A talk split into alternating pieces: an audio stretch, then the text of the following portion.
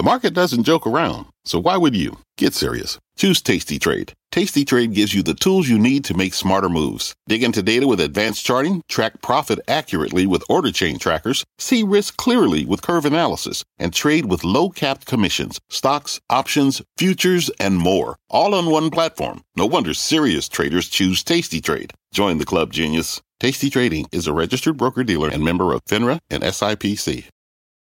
You're listening to The Exchange. Here's today's show.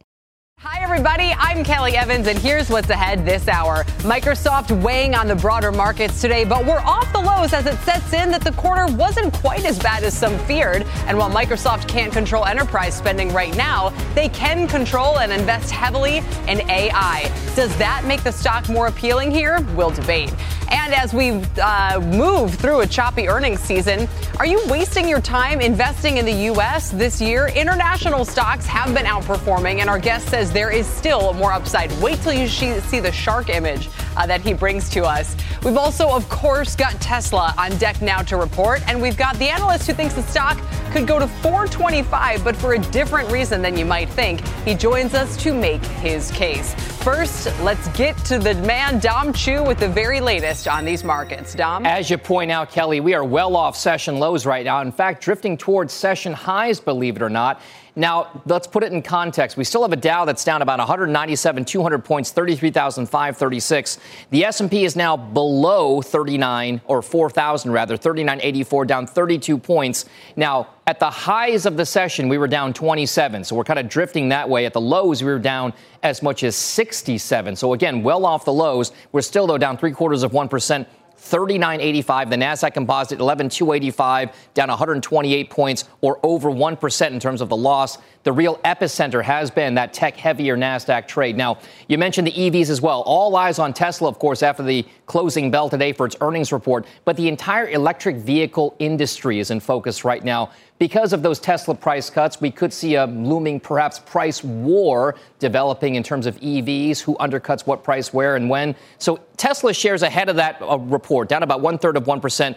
Rivian Automotive has been drifting between gains and losses, up about one-half of one percent. Fisker gets downgraded, by the way, by Morgan Stanley to a sell rating. It's off five percent today, watching Lucid Group, NIO, as well as the Chinese E V side of things. So, again, very much in focus on that E V side of things. And then, of course, mega-cap technology, very much in the focus the, these days. Microsoft, of course, because of the earnings report. You can see there, Microsoft's only down about a percent right now. But Apple, Alphabet, Amazon, NVIDIA, some of the biggest tech and tech-related names out there, still down. We'll see if that sentiment shifts a little bit towards the closing bell. Kel, I'll send things back over to you. All right, Tom, thank you very much. And Microsoft is where we start today. Despite weak guidance and the slowest sales growth in six years, the tech giant is not slowing down its spending on A I. Is it the right bet? And does it make the stock a buy here, or will competition catch up? Let's ask Kim Forrest, Boca Capital Partners C I O, Ashley Gold, Axios Tech Policy Reporter, and C N B C's very own Steve Kovach. Welcome, everybody. Kim, I'll start with you. What's your reaction to the quarter and to the uh, the A I investments they're working on here?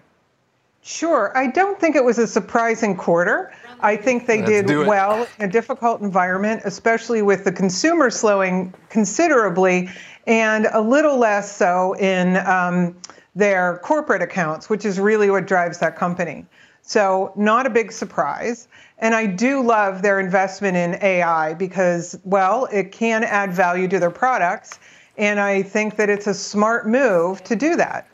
All right. Ashley, let me turn to you. I mean, I, I, it does seem as though the market is giving them a vote of confidence for this investment, contra maybe to what we saw with Meta or Facebook and Meta in the metaverse. But is Google going to catch up, Ashley? Are others going to catch up and make what they've done so far look a little less enticing uh, once there's more to pick from? I do think other companies are going to catch up. I think where Microsoft has an advantage here is that ChatGPT through OpenAI is really what's made A I in this iteration really break through to the masses and getting people to understand what this next wave of A I is, how it works, and what its possibilities are. So I think Microsoft just having the association with ChatGPT is really going to help them. You know, it's it's something that is buzzy. It's something that people know about, that they've seen examples of. Right. Other stuff, Meta's use of A I, it's kind of under the hood. It's baked into stuff that they already do.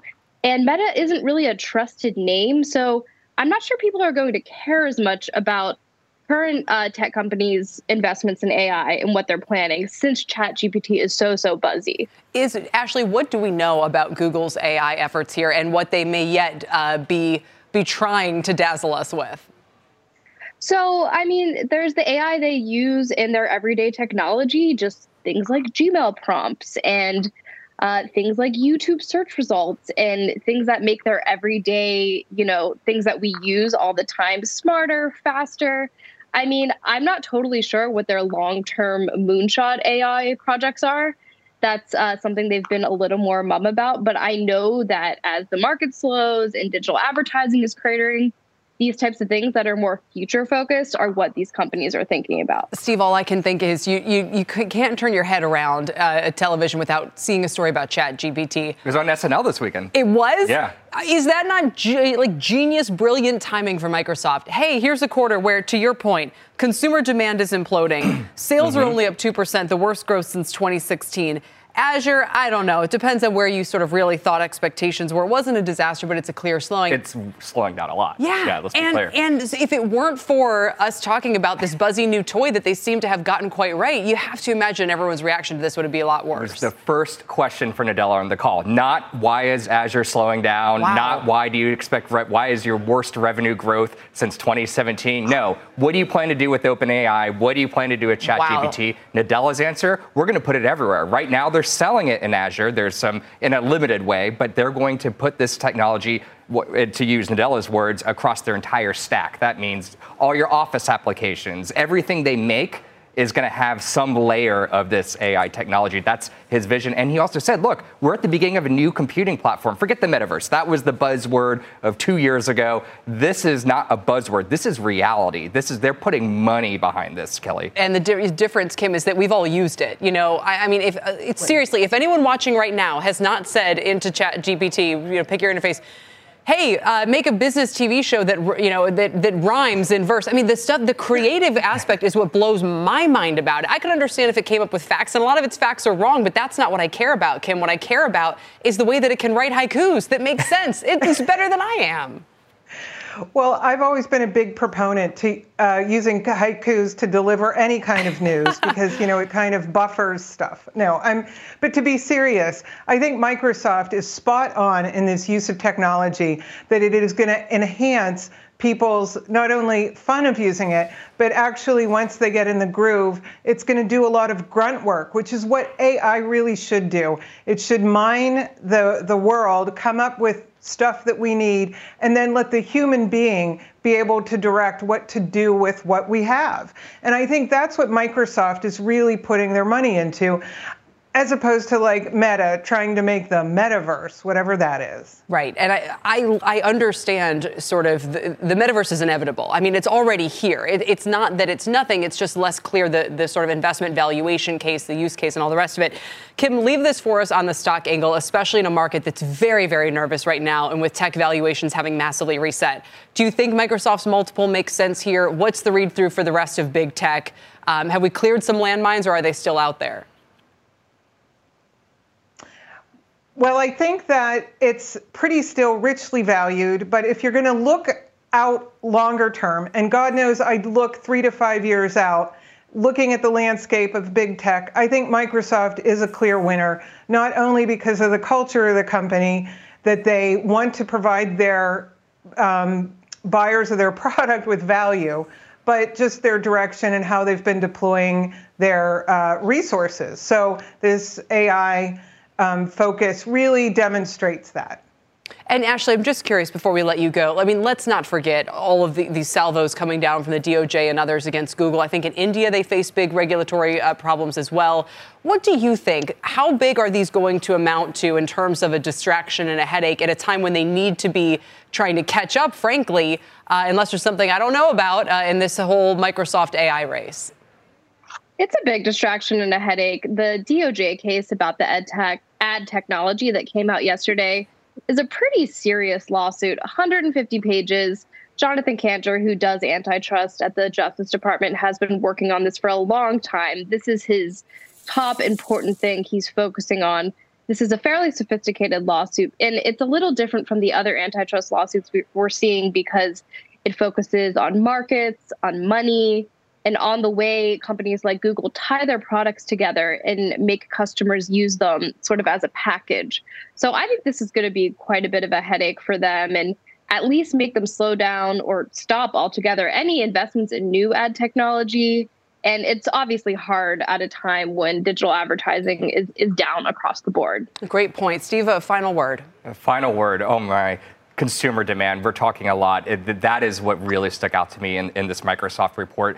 To see P C uh, Windows revenue go down thirty-nine percent, to see Xbox gaming revenue go down twelve percent. Wow. This was a holiday quarter. This is Christmas. Wow. No, and, and video game sales were down. P C sales were down. Nadella and C F O Amy Hood said, this is, we're back to pre-pandemic levels as far as demand for P Cs. We've seen that, uh, the demand faltering in that December quarter among other industries. And next week when we get the rest of the big tech earnings, Apple, Amazon, what is the read-through on the consumer from those? Last year, the story around Apple was they're kind of resistant to this fall in sure. consumer demand. Is that still true? That is my number one question next week. All right, we will leave it there. Great stuff, guys. Thank Thanks. you all. Steve Kovach, Ashley Gold, Kim Forrest. Five-year notes went up for auction top of the hour. You know we're going to get Rick Santelli in here to tell us how it went over. Over at the S I B O today as well, Rick. Yes, Kelly, and this is the second auction. If you do recall, yesterday's forty-two billion dollars in two-year notes, that was an A. Well, this five-year note auction, also an A. A real solid auction. forty-three billion dollars fives, they go off at a yield of three point five three percent, below the when-issued market, lower yield, higher price. Some of the metrics are clearly off the charts. The bid to cover, two point six four. That means there was two dollars and sixty-four cents chasing every dollars of securities available, the best since August of twenty twenty. But here's the biggie, indirects. This is the one you like, Kelly. This is all that foreign interest. seventy-five point seven. I have a twenty-two-year database. I don't have a higher number than that. The only light fly in the ointment, direct bidders, fifteen point four percent, a little below the ten auction average. And dealers, dealers take eight point eight percent. I don't have a smaller percentage. So customers cleared the buffet table, a solid A. We now have eighty-five billion dollars in our pockets. Tomorrow will be thirty-five billion dollars, seven years. And when you have two auctions like this that go off this solid, it tells you investors are looking for yields to drop. Back to you. Very well said. Crystal clear. Rick Santelli, thank you very much. We appreciate it. Back to the broader markets, where another clear trend that's emerging since the new year. How about Europe outperforming the U S? It's been helped by a milder winter there, easing fears about that massive energy crunch. The euro stocks jumping six percent this month, about double the performance of the S and P. And my next guest expects this trend to last for maybe years and says it's not too late to get in on this trade. Joining us now is Jeff Kleintop, Chief Global Investment Strategist at Charles Schwab, and C N B C's Seema Modi here with us as well. Welcome to both of you. And Jeff, for years, really, you expect Europe to do... How does that make any sense? Well, you know, whenever we go through a recession, we reset the clock. You know, back in uh, in twenty twenty-two, we thought it'd be the first year in a decade to see international outperformance of U S stocks and the start of a longer-term trend. They did outperform last year, and they're outperforming again this year. The reason for the change in relative performance is the recession. I know an official recession hasn't been declared yet, but we believe a global recession began last year. And over wow, the past fifty years, I, I do, I do, a mild one. Every time we see this, we see the, a reversal in the relative performance of U S and international stocks. So whatever perform, outperformed the last cycle becomes the laggard. We go from leaders to the laggards. We've been using a shark chart to yeah. talk about these cycles in I investing think we have a big, and the danger. A, yeah, a big vision of it, just yeah. so people can see. And basically, it's it's that they go in these long kind of uh, spans. And you think we're in a period when there's going to be a big trend reversal. And, and the bottom line, here's what I find interesting, Jeff. I would expect you to say, Kelly, a global recession started last year. Here's the shark, by the way. You think that gap's going to close about performance. I thought you were going to say a recession, global recession started last year, so European stocks will start to underperform as well. I'm surprised you think that they will continue to outperform, and why is that? So when we get into these cycles, again, this reverses. It's behavioral as much as it's it's fundamental. In the eighties and the two thousands, international outperformed. That blue line was rising, and the orange line was rising when the U S outperformed in the nineties and the twenty tens.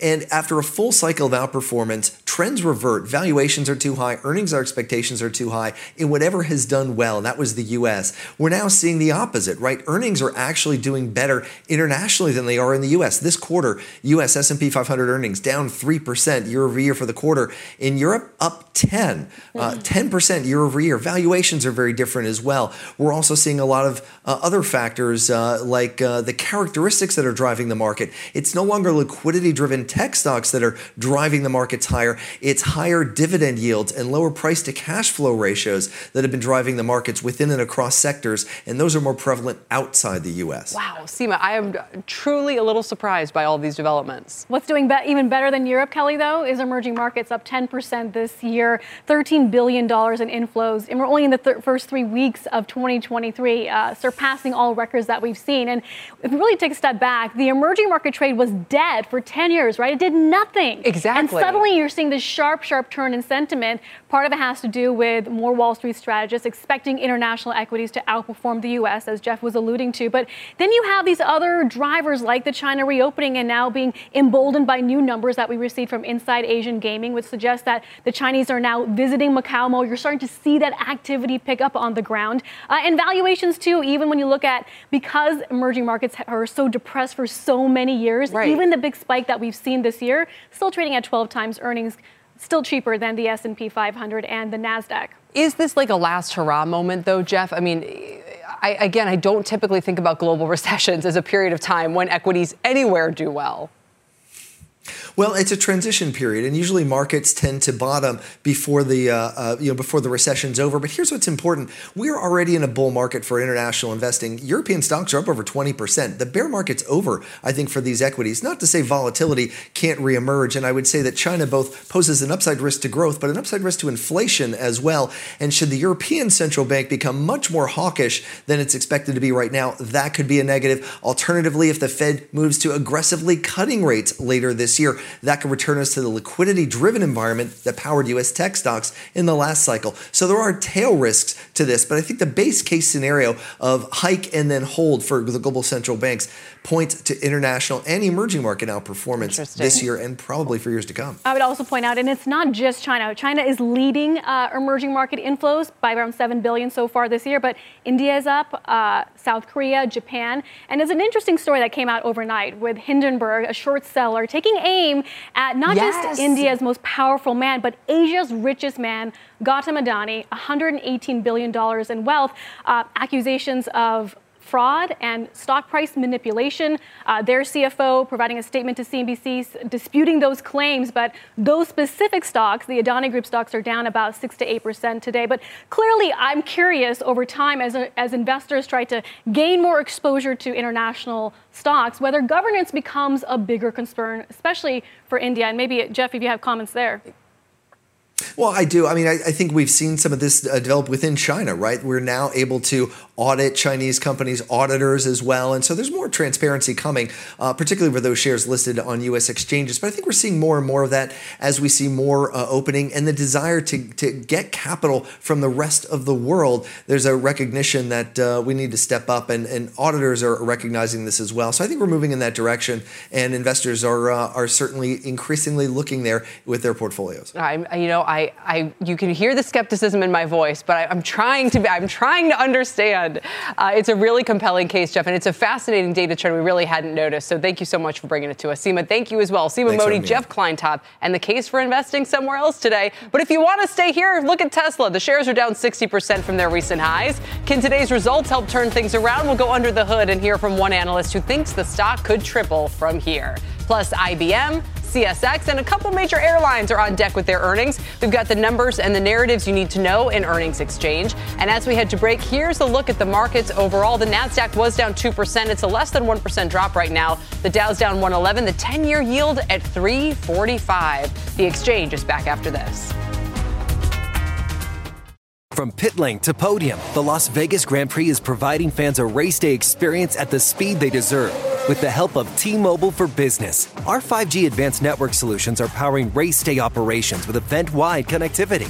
From streamlined gate entry to an immersive app, giving fans blazing fast access to the sport they love.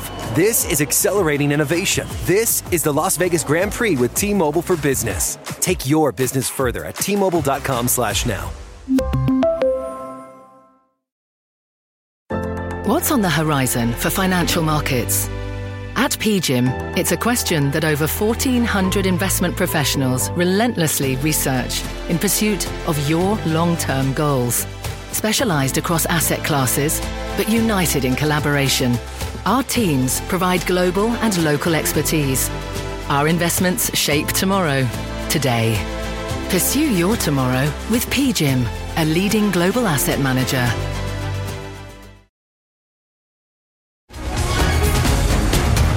Welcome back. Shares of Tesla now fractionally higher today as they head into earnings after the bell, or results or earnings, but they're up about sixteen percent to start the year. And one of my next guests says there's more room to run, thanks not just to the E V stuff, but also their emerging player in energy storage. Joining us now, Vijay Rakesh is managing director at Mizuho, and Tib Higgins is a reporter at the Wall Street Journal and a C N B C contributor. Welcome to both of you. All right, now I don't mean to be skeptical two segments in a row here, Vijay, but I tried to do this Powerwall thing, and it was expensive, and it didn't quite work, and this was maybe a couple of years ago, so maybe things have changed. Do tell. Yeah, no, I think um, Tesla is definitely the biggest market share uh, in the U S and globally, and so they tend to take the uh, take the bigger hit in, in terms of criticism on E Vs. But I would say, you know, when you look at the competition, they are doing, uh, Tesla is doing very well. They obviously have the best margin profile, gross margin profile there. Almost every other E V O E M is running at a loss. Um, they have a pretty good twenty, twenty-five percent gross margin profile on the electric electrification side. Um, they're throwing off almost ten billion dollars in free cash flow a year. Very solid balance sheet with the twenty-five billion dollars in hand. Uh, but obviously, the stock has gotten hit because there is a lot of consumer exposure there. I think the consumers are stretched. Interest rates are very high. Yeah. Uh, financing rates are very high. Affordability is very low. So I think those are uh, big challenges for them in the near term for sure. So there'll be a drag here on Tesla going into earnings, especially because December quarter, you know, they had some price cuts. You know, mm-hmm. things are a little slow. They had to shut down Shanghai, et cetera. So. Would you say, Tim, that the big question is, is obviously going to be profit margins and the extent to which they're, you know, taking a cut maybe now to try to elbow out the competition as capital becomes more scarce and costly? Yeah, absolutely. Yeah, we've seen Sorry, them, Tim, go ahead. Yeah, we've seen them in the last uh, few weeks pull that lever to try to generate more demand. I mean, a kind of concern among consumers about the recession, potential for recession, those sorts of things. But I think investors want to know at, at what cost, right? There's this balance between Tesla being a growth stock story going in the for- forward uh, and seeing remarkable growth, or, you know, what what's it going to really cost the company, and, and margins really going to be hit. Right. Tim, you know, we also have this news uh, from uh, Dow Jones of the Wall Street Journal that Musk is now trying to raise three billion dollars or so to try to pay off this Twitter debt. Now, these companies aren't related, except they are through his presence, obviously. So is there any significance for us to think through here in terms of his need to do uh, a Twitter kind of uh, fundraise, the ripple effect back on Tesla in terms of if I don't know if it, there would need to be more stock sales or what's left in terms of that at this point? How much more risk is there in the stock from that point of view, do you think? Absolutely. I think investors will feel relief when they see Twitter uh, start to stabilize, because there's this concern in the back of many's minds that uh, Elon's go-to uh, technique in the past to raise cash has been to sell Tesla shares, to borrow against uh, his stock in SpaceX and in Tesla. And so if he can kind of alleviate those concerns and kind of de- decouple the risk seen between Tesla and Twitter, that's probably going to be a win for investors, uh, you know, looking forward to the next year or so. And even as I'm reporting this, Vijay, he is tweeting no to this report about exploring raising up to three billion dollars, which should be bearish for Tesla then. Let's show the charts. I mean, if he says he's not going to do it this way, then how's he going to get the cash? Yeah, no, I, I think, you know, when you look at Tesla, obviously, uh, the last six months saw a perfect storm with uh, you know, interest rates going up, consumers being in a bad position, uh, Shanghai shutdowns, and then the whole Twitter overhang, right? So I think um, as you look forward from here, um, you know, if we start to put a peak on rates as you go into mid uh, mid twenty twenty-three, production starts to ramp up. And obviously, the price cuts, as Tim mentioned, uh, uh, might have helped them gain some share here into the first quarter, as they brought down their inventories. I think all that positions Tesla as a stock, um, as an investment, um, fairly well, uh, given that, you know, you probably saw some of the worst uh, of headlines in the last six months in terms of uh, COVID shutdowns, uh, interest rates, and uh, Twitter, et cetera. So we, we think, you know, things probably start to improve as you go through, especially to the back half of the year. So yeah, the shares are still positive despite him uh, tweeting no that he's not going to uh, to go this route. Tim, what would your final comment here be to investors who are awaiting this report, uh, trying to figure out what's going to happen with pricing and profits uh, for Tesla here, and then figuring out how that sets up the stock for the rest of the year? Yeah, to me, today is all about listening for Elon's uh, tone in the call. Presumably he'll be there. How optimistic is he? History would suggest that he will go into a kind of salesman mode to sell that vision of Tesla to try to get people back into the idea that it's a tech company versus recent weeks where it looked a heck of a lot like an auto company doing the normal auto company sorts of things, putting uh, cutting prices and trying to move metal. True, true. If, if they unroll a friends and family deal, then it's over. Uh, then, then they've really. Uh, Tim Higgins, Vijay Rakesh, thank you both for your time today. With those results on deck, we look forward to it. Still ahead, will the threat of deep cuts to defense spending spook investors? It comes as the aerospace and defense E T F, the I T A, is less than three percent away from a new fifty-two week high. We'll explore that ahead. But first, small caps are seeing some big gains to start the year, and we'll look at whether the run can continue and how, if at all, you should play it. And as we go to break, the Dow was near session highs, similar to yesterday. Today, pairing a four hundred sixty point loss, we're seventy-five points away from going positive. Names like McDonald's, Merck, and Amex are leading the way, with Chevron, Travelers, and Apple the worst performers. The Exchange is back after this. From their innovative practice facility to unmatched views from the fairway, the P G A of America is helping lower scores and elevate fan experiences with five G solutions from T-Mobile for Business. Together, we're using A I-powered analytics to expand coaching tools and bringing fans closer to the pros with five G-connected cameras. This is game-changing innovation. This is the P G A of America with T-Mobile for Business. Take your business further at T-Mobile.com slash now.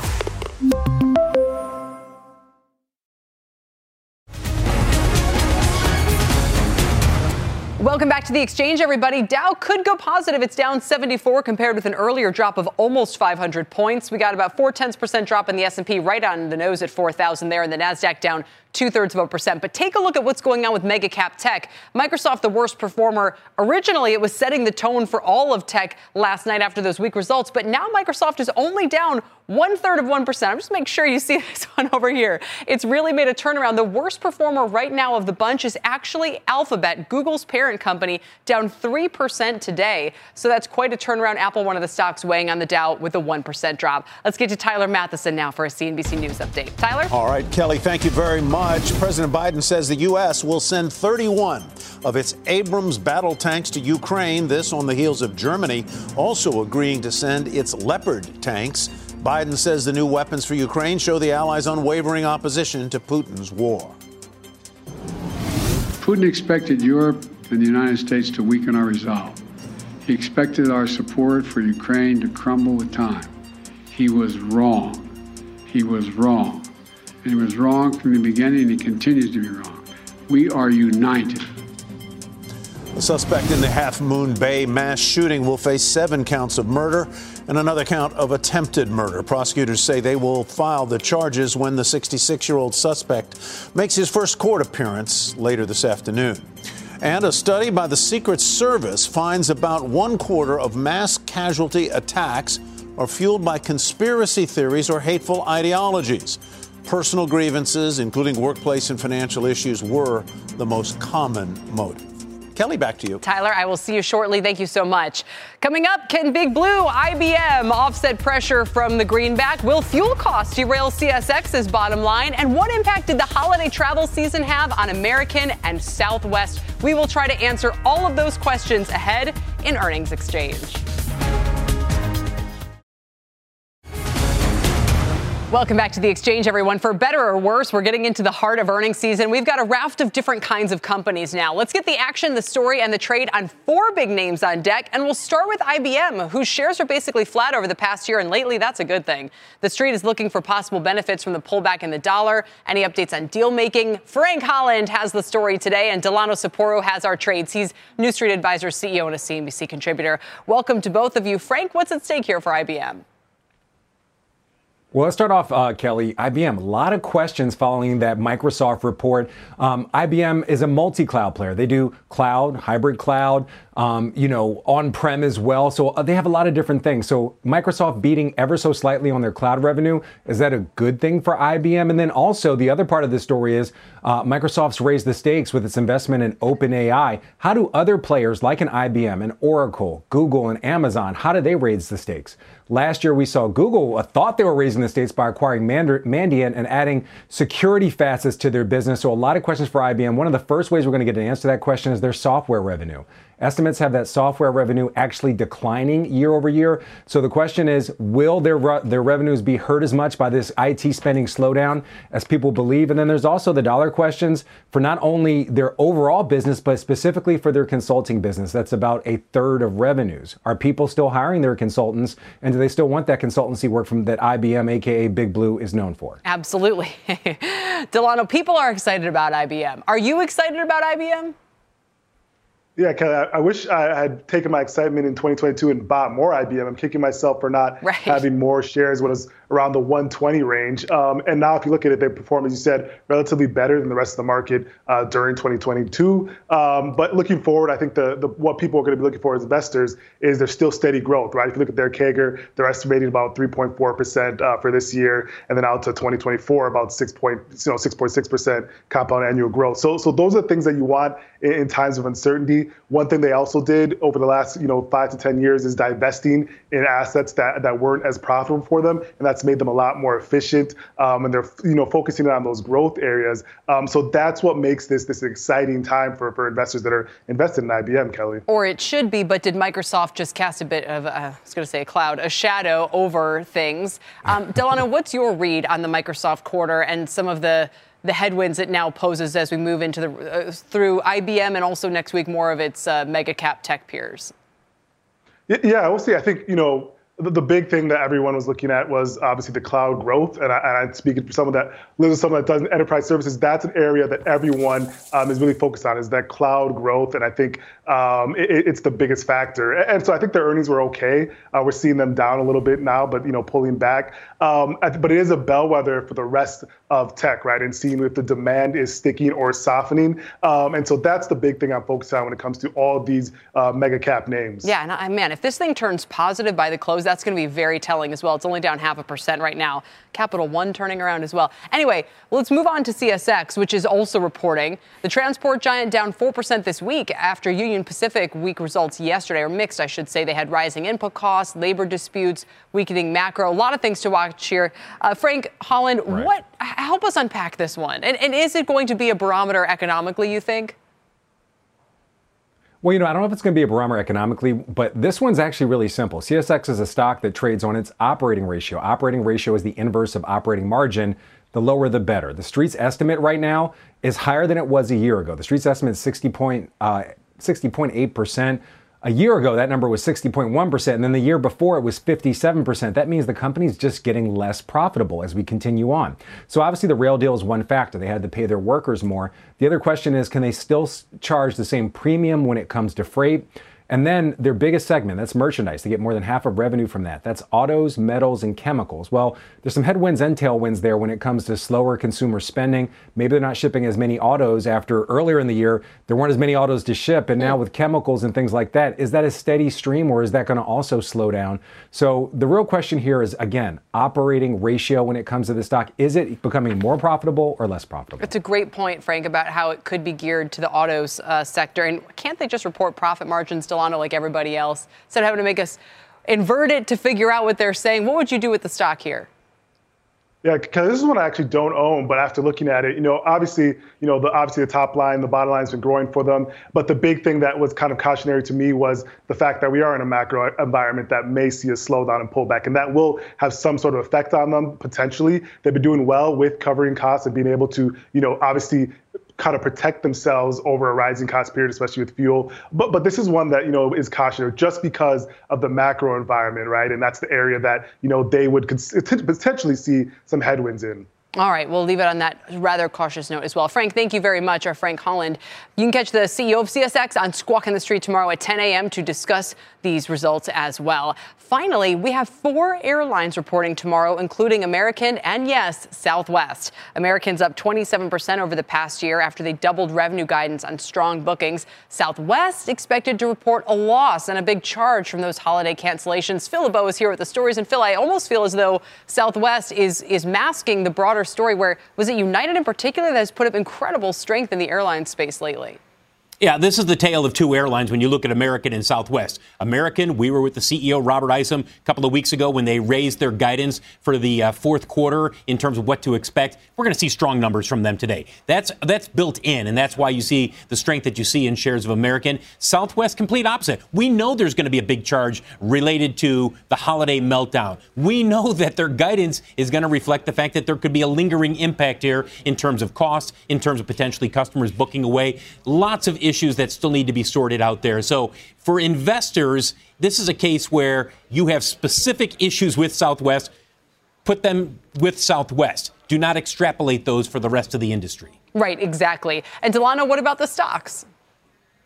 one hundred percent right. Um, I think if you look at it um, over you know, the period of time, we, all the airline stocks, especially um, American Airlines, have performed pretty well. Now, of course, Southwest have had a little bit of trouble. And I do agree that that's a, a specific to um, Southwest. And if you look at them over a longer period of time, though, that stock has obviously performed really well. So the big thing I'm focusing on when it comes to the airlines is if that business travel returns the same way that leisure travel has returned, right? And so there's still some upside comparing to twenty nineteen numbers uh, to twenty twenty-two. So overall, liking the industry, um, I think a lot of American Airlines has been baked into the price. But if investors want to have exposure to this area that still has some upside, it relates to twenty nineteen. You know, these are two stocks and two areas that are performing, you know, rather well profitably. Sure. uh, that you would potentially be in. And since you're both here, I mean, how could we not just sneak in a, a little quickie one about Tesla? Delano, well, you, you want any exposure into earnings here, or are you going to wait this one out?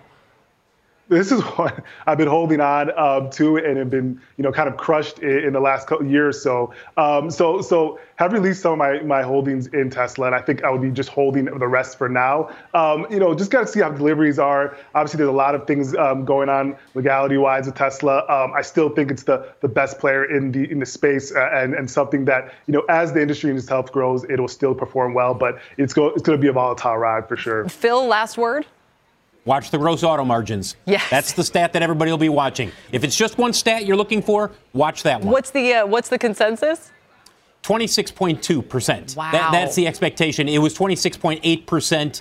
Uh, or I'm sorry, twenty-six point four percent. twenty-six point eight percent was where it was in th- third quarter. It was about two or three percent higher last year. If it's relatively close to twenty-six point two, I don't think you're going to see much of an impact on the stock. I totally agree. That is the, the metric of all metrics to keep an eye on tonight. Guys, thank you very much. We appreciate it. Phil LeBeau and Delano Sapporo for Earnings Exchange. Phil will join us tomorrow with an exclusive interview with the Alaska Air C E O, by the way, talk about their earnings and what's going on with the airlines. Don't miss it. Still ahead here, the January effect is in full effect this year. The small caps are posting big gains, and we'll tell you what to watch next after this.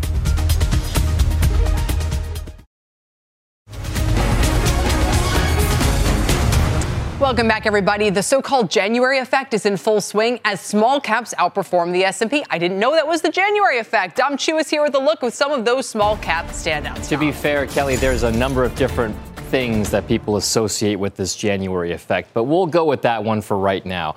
What we'll talk about, Kelly, right now is the outperformance so far in the first two and a half weeks or so of this year. And as Kelly points out, those small cap stocks are outperforming both the mid caps and the S and P five hundred large caps by a fairly decent amount. one hundred, two hundred basis points in two weeks is a pretty decent gap in terms of performance. Now, the reason why, one of them, is because of the way things are setting up for these small cap stocks, because the weightings that we have in many of these small cap indices, the Russell two thousand in particular, tilts a little bit more towards healthcare. And that's been an outperformer versus, say, technology. In fact, with the Russell two thousand, healthcare and financials make up seventeen percent and industrial sixteen percent. So these three sectors are half of that Russell two thousand index. Remember, twenty-five, twenty-six percent of that in technology is in the S and P five hundred. Now, we mentioned those biotech stocks, Kelly. Take a look at this performance here. The market cap weighted, which assigns more weight to the larger cap biotechs. In terms of the iShares biotech E T F, the I B B is up three point five percent here. The white line is the equal weighted biotech SPIDER, which is now outperforming right now, indicating that some of those smaller cap biotech names, Kelly, are the ones that are outperforming right now, and that's the reason why it's so important. Is this, you know, just a little bit of a halo effect, a, a fund flows effect, and where else might we see it show up? There's been some, uh, I guess, sentiment shift over the course of the past, call it maybe three to six months, a lot more focus on biotech, especially the large side of things, but certainly on the small, and we've got that kind of halo effect. But what's curious is, is some of the bigger performers that you know of in the Russell two thousand are actually brand consumer-oriented names hmm. that you might have heard of. So take a look at these, right? If you look at basically names like Bloomin' Brands, sure. Dave and Buster's, even Crocs, huh. those stocks are bigger weightings than the Russell two thousand. They're consumer-oriented, and they've been outperforming. So if you take a look at the overall picture, interesting, that doesn't really spin that recessionary consumer no. slowdown narrative if the small-cap consumer names are doing pretty well. You know, it's a very, it's a very murky Uh, sort of environment right now. You, when Steve Kovach says Xbox sales are down or, or revenues down twelve percent year on year in a holiday quarter, and that tells you about the consumer on the one hand. Then you talk about Dave and Buster's, Crocs, you know, every, and, and that gives you kind of a different feeling. It does. And, and the reason why it's so kind of, the reason why a lot of folks can't figure out what it's all about right now is because typically, if you talk about a rising rate environment, inflationary environment, you would think that those smaller companies, micro-type companies, would underperform. They're more reliant on debt markets. They have to borrow more. Rates rise. The economy slows down. They're hurt more than stronger balance sheet, bigger companies. But that's not playing out in the first couple of weeks of the year. It just lends more of that cloudiness to the market yes. narrative, which is the reason why so many folks are trying to still figure out what the position, yeah. positioning should be. Watch and wait, shall we say. Dom, thanks. Still ahead, the defense E T F, the I T A, climbing more than twenty-two percent since early October. Wow. And with President Biden announcing today the U S is reversing its stance on sending tanks to Ukraine, one investor says there's still room to run. Where he's buying next on the exchange.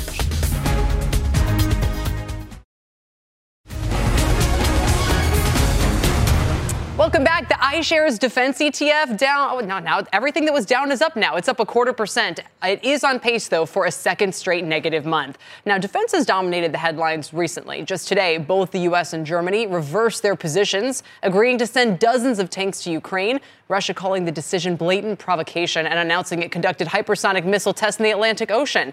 Now, here at home, as the debt ceiling debate rolls on, Republicans in the House are reportedly considering broad budget cuts that could also include defense spending. But the I T A, coming off a thirty-seven percent gain in twenty-two, Lockheed Martin just reported a record year for order volume. My next guest is staying bullish. Let's welcome in Mark Avalone, president of Potomac Wealth Advisors. We brought back Dominic Chu here as well. Mark, I absolutely thought of you when we spoke a few weeks back about how you were bullish on defense, because soon thereafter we had the whole Kevin McCarthy fight.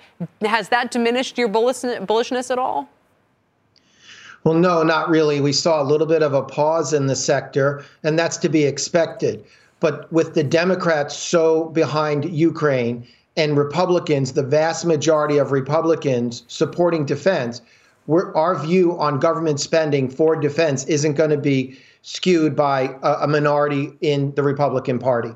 It's also, our view is also bolstered by the unfortunate headlines that we see. The, the export of drones to Russia from from its allies is creating a demand for the air missile defenses that our large defense contractors make, the ones that dominate the I T A. Dom, what would you add? So so I, I would say this. The, the issue for, for many of these defense contractors, especially the so-called primes, the one who do most of the work for the U S government, people like Lockheed Martin or Boeing or or Northrop Grumman or, or others like that, General Dynamics, which makes the M one Abrams tank, the, the issue becomes how much mass or how many orders do you need for it to really move the needle and really be that huge tailwind benefit. Because as you point out, over the course of the last twelve months, we've seen a massive surge in many of these defense stocks tied to this kind of optimism. I mean, optimism is a weird word. Right, tied to the brighter outlook for defense spending because of geopolitical risks. Now, if they were to come to fruition,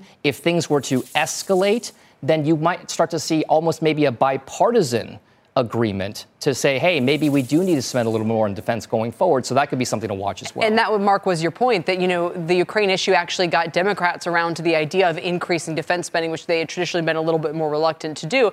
Could you also then give us your kind of like put this into context of the broader market? You know, as we sit here having kind of a risk on January while the data gets worse, we're talking about debt ceiling and, and you know, escalation overseas. how would you be positioned more broadly?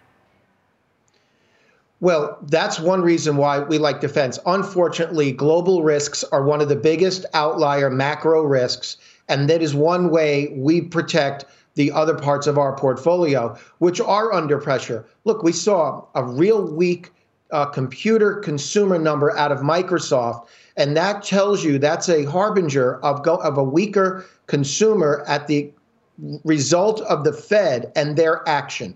So that's why we want to be broadly diversified here. I don't think you you exit tech just because of the Microsoft report today.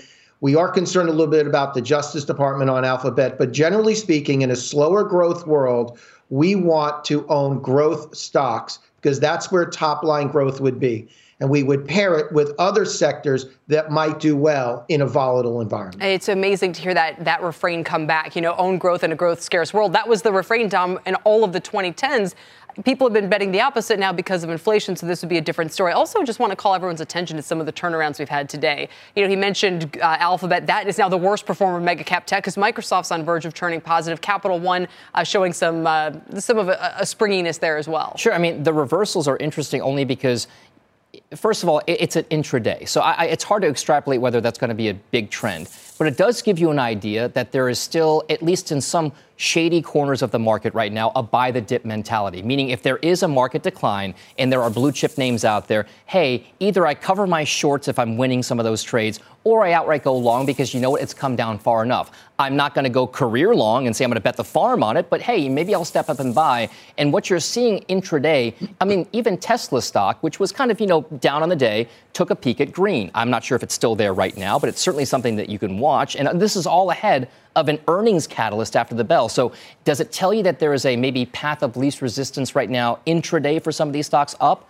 Uh, again, it looks like it right now. But, you know, I'll tell you what, Kelly, at the end of the two o'clock hour, next hour, I'm going to go back. I'm going to take a look and see if I can't find some of the biggest intraday Perfect. reversals that we've seen. And we'll highlight those in the last yeah, part of the show. Yeah, because the list is growing. Mark, quick last word. Well, I think what Dom's somewhat highlighting is greed eventually replaces fear. Hmm. And the G E R F trade is alive and well. People are afraid to miss out yeah. now because we've had such a roaring start, a nine percent move yeah. in the X L K since January. People are diving in or afraid to miss out. G E R F, if in case anyone missed that, greed eventually replaces fear. Good stuff. Mark Avalone, thank you. Dominic Chu, thank you as well, guys. You've been listening to The Exchange. Make sure you're subscribed to get each episode every day, same time, same place. From their innovative practice facility to unmatched views from the fairway, the P G A of America is helping lower scores and elevate fan experiences with five G solutions from T-Mobile for Business. Together, we're using A I-powered analytics to expand coaching tools and bringing fans closer to the pros with five G-connected cameras. This is game-changing innovation. This is the P G A of America with T-Mobile for Business. Take your business further at T Mobile dot com slash now.